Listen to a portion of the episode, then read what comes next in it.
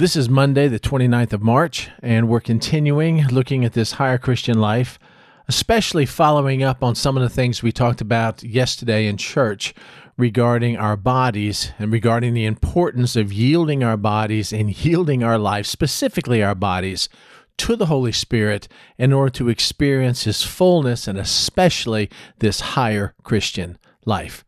So let's go ahead and jump right in. Last Sunday, we shared two specific verses with you that once you get a handle on them, really changes everything regarding our relationship with the Holy Spirit. For one, Jesus said in John fourteen that He will pray to the Father, and He, the Father, will give you another helper. We've talked about this before. The word another is allos. It means another of the exact same kind. Jesus will give them someone just like Him, that He, this helper, may abide with you forever. The context here, of course, is Jesus saying He's going to be taken away up into heaven. He's going to be leaving them, but I'm not going to leave you as orphans because I'm going to send you someone else just like me. And I'm sure their mouths dropped open and they didn't really understand what He was talking about. So in verse number seventeen, He elaborated. And here's what He said, "The Spirit of truth, whom the world cannot receive." In other words, there's a difference between the lost people and you and I, difference between the world and you and I. The difference is that the lost people of the world cannot receive the Holy Spirit because they neither see Him nor know Him. And of course, as I've shared with you before, the word know is ginōskō, to know experientially, to know passionately, to know intimately. But the Scripture says you know Him. You ginōskō Him. How? For He dwells with you and will be in you. I will not leave you as orphans. One of the key truths here that we've been talking about is the fact that you do know the Holy Spirit. You should know the Holy Spirit. You're expected to know the Holy Spirit because knowing Him is a sign that you truly belong to Him, that you're truly saved. It's not just having Him dwell within you, but having a kind of relationship with Him that allows you to be intimate and personal and passionate with Him. And then we have the Romans twelve passage where it says this, "I beseech you, therefore, brethren, by the mercies of God, that you present your bodies." It's a body now. We're to know the Holy Spirit who now lives in us, and we're to present our bodies now to the Lord, a living sacrifice, holy and acceptable unto Him, which is our reasonable service. And the question we've been asking is, who do we present our body to?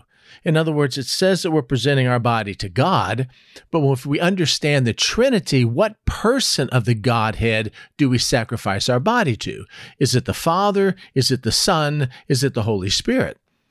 The Father has never been revealed to us in a body. As a matter of fact, He's always on His throne. He's always in heaven. The only thing we see of the Father is the residual effects of Him coming, like on Mount Sinai with quaking and lightning and smoke and loud thunder and stuff of that nature. The Father doesn't need a body. Jesus, of course, already has a body, and He right now is interceding for us, seated at the right hand of the Father. But the Holy Spirit has no body. The Holy Spirit, by design, came to earth to inhabit a body, and that body is ours. That's why the Lord says, "I will send you another helper who will be in you," not just with you, but be in you. The Holy Spirit takes up residence in us. And since He does, especially when we're dealing with this higher life issue, it takes a chapter like First Corinthians six and reveals it to us in an entirely different light. Let me just read to you the last few verses of First Corinthians chapter six, verses eighteen through twenty. Here's what it says. "Flee sexual immorality." Flee. Run from sexual immorality. Why? "For every sin that a man does is outside the body, But he who commits sexual immorality sins against his own body.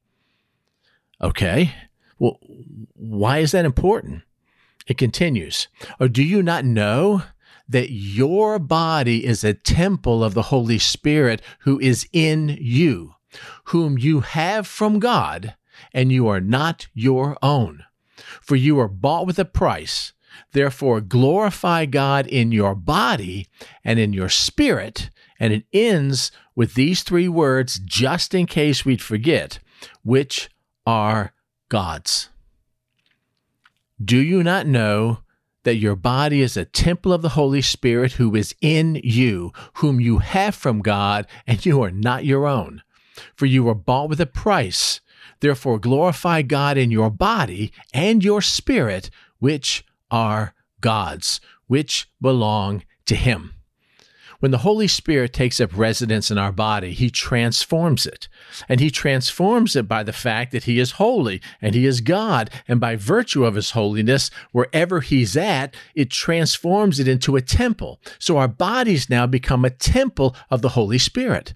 Therefore, any sin that a person commits against his own body is an affront to the Holy Spirit. It's a desecration of the Holy Spirit. It's an an abomination to His holiness. It is a sin that pollutes and corrupts the very dwelling place of God, the very dwelling place of the Spirit who now lives in us. And from this type of sin, we're not commanded to fight or resist, like it says in James four seven, resist the devil and he will flee, but to run, to hightail it out of there, just to get away. After all, our body is now the temple of the Holy Spirit who is in us, whom we have from God. And so therefore, since God is living in us, since God has taken possession of us, since God now has our bodies, it says we are not our own. But what does that mean? If I'm not my own, then I belong to someone else. I belong to God Himself, the Holy Spirit who lives within me. So therefore, how can I glorify God in my body? Think again about the last verse in First Corinthians six. You were bought with a price.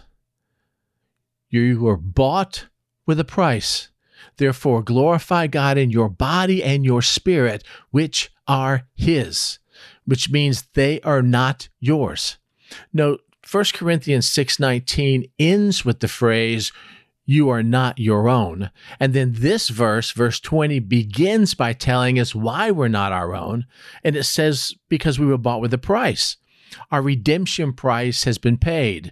The deed of the ownership of our life has been transferred to the Lord. Therefore, we now belong to God, which is exactly what the ending phrase of this chapter says, which are God's. It begins and ends that way. But I want you to notice what's between these two bookends. And it's this phrase, therefore, glorify God in your body and in your spirit. In your body and in your spirit, not in your money, not in your work, not in your T V habits or the thoughts that you think, but glorify God in your spirit. I mean, how do we do that? How do we How do we glorify God in our body, which is a seat of our flesh? It's the part of us that really wars against our spirit. I mean, how is that done? In Galatians five sixteen and seventeen, it says this, but I say then, walk in the Spirit, and you shall not fulfill the lust of the flesh. Why? For the flesh lusts against the Spirit, and the Spirit against the flesh, and these are contrary to each other. They're at war with each other. There's constant friction with each other, so that you do not do the things that you wish. I cannot do the things that my flesh wants me to do. I cannot do the things that I desire carnally. But walking according to the Spirit and not giving in to the lust of the flesh is harder than it seems. And the reason is simply this, that we always seem to lose the battle eventually against our flesh. I mean, Paul expressed this frustration about the war that he had with himself back in Romans chapter seven. L- listen to what he says. In verse number fifteen, Paul says, "For what I am doing, I do not understand. For what I will to do, that I do not practice. But what I hate, that I do. I want to walk according to the Spirit, but I keep living according to the lust of the flesh. And then I don't want to give into the flesh, but I do it." He sums up this chapter by saying, "O wretched man that I am, who will deliver me from this body of death?" And he begins verse twenty-five, the last verse in this chapter, telling us exactly who will deliver us from this body of death. "I thank God through Jesus Christ our Lord!" Exclamation point. Exclamation point. So, if even Paul was frustrated with not being able to walk according to the Spirit, what can we possibly do? Simply this, and here's what I want you to get out of today. Just please understand this, that you cannot, it's impossible in the flesh to win the war against the flesh, no matter how hard you try or how determined you are. You can't. You can't live a thought-free life. You cannot, in the flesh, fight against the flesh and win a war against the flesh. The flesh itself, your body itself, will not allow a sustained campaign against itself. In order to place your body in submission to your spirit, you need outside help, or literally with the Holy Spirit is inside help. And that only comes from Him. That only comes from the Holy Spirit living in you. Hence the Romans twelve one passage. You are to relinquish all rights to our bodies, our flesh, by offering them as a sacrifice to the Holy Spirit to do with what He pleases. And we are then, once they belong to Him, we are then to get out of the way and let Him live His life through us. So our flesh now is in submission to the Spirit that empowers our very lives. And it's not just these passages that talk about that. Let me just give you a few more to think about in closing. This is from Romans six, verse twelve. "Therefore, do not let sin reign in your mortal body, which is your flesh, that you should obey it in its lust." Do not let that happen. You can only not let that happen by the power of the Holy Spirit. Romans eight thirteen, "For if you live according to the flesh, you will die. But if by the Spirit you put to death the deeds of the body, you will live." And finally, one more, Second Corinthians five ten. Why are we doing all this? It says, "For we must all appear before the judgment seat of Christ, the Bema seat of Christ, that each one may receive the things done in the body," in the flesh, not in your spirit, not in your soul, but in the body, according to what he has done, whether good or bad. Please understand as we begin this week that this is the beginning path of the higher Christian life. We're going to talk a little bit more about that for the next few days, and we're going to end the week explaining the importance of not only surrendering your flesh, your body as a living sacrifice to the Lord, but also your soul. But that's for another day. I hope this has been a blessing to you. We'll talk again tomorrow. Until then.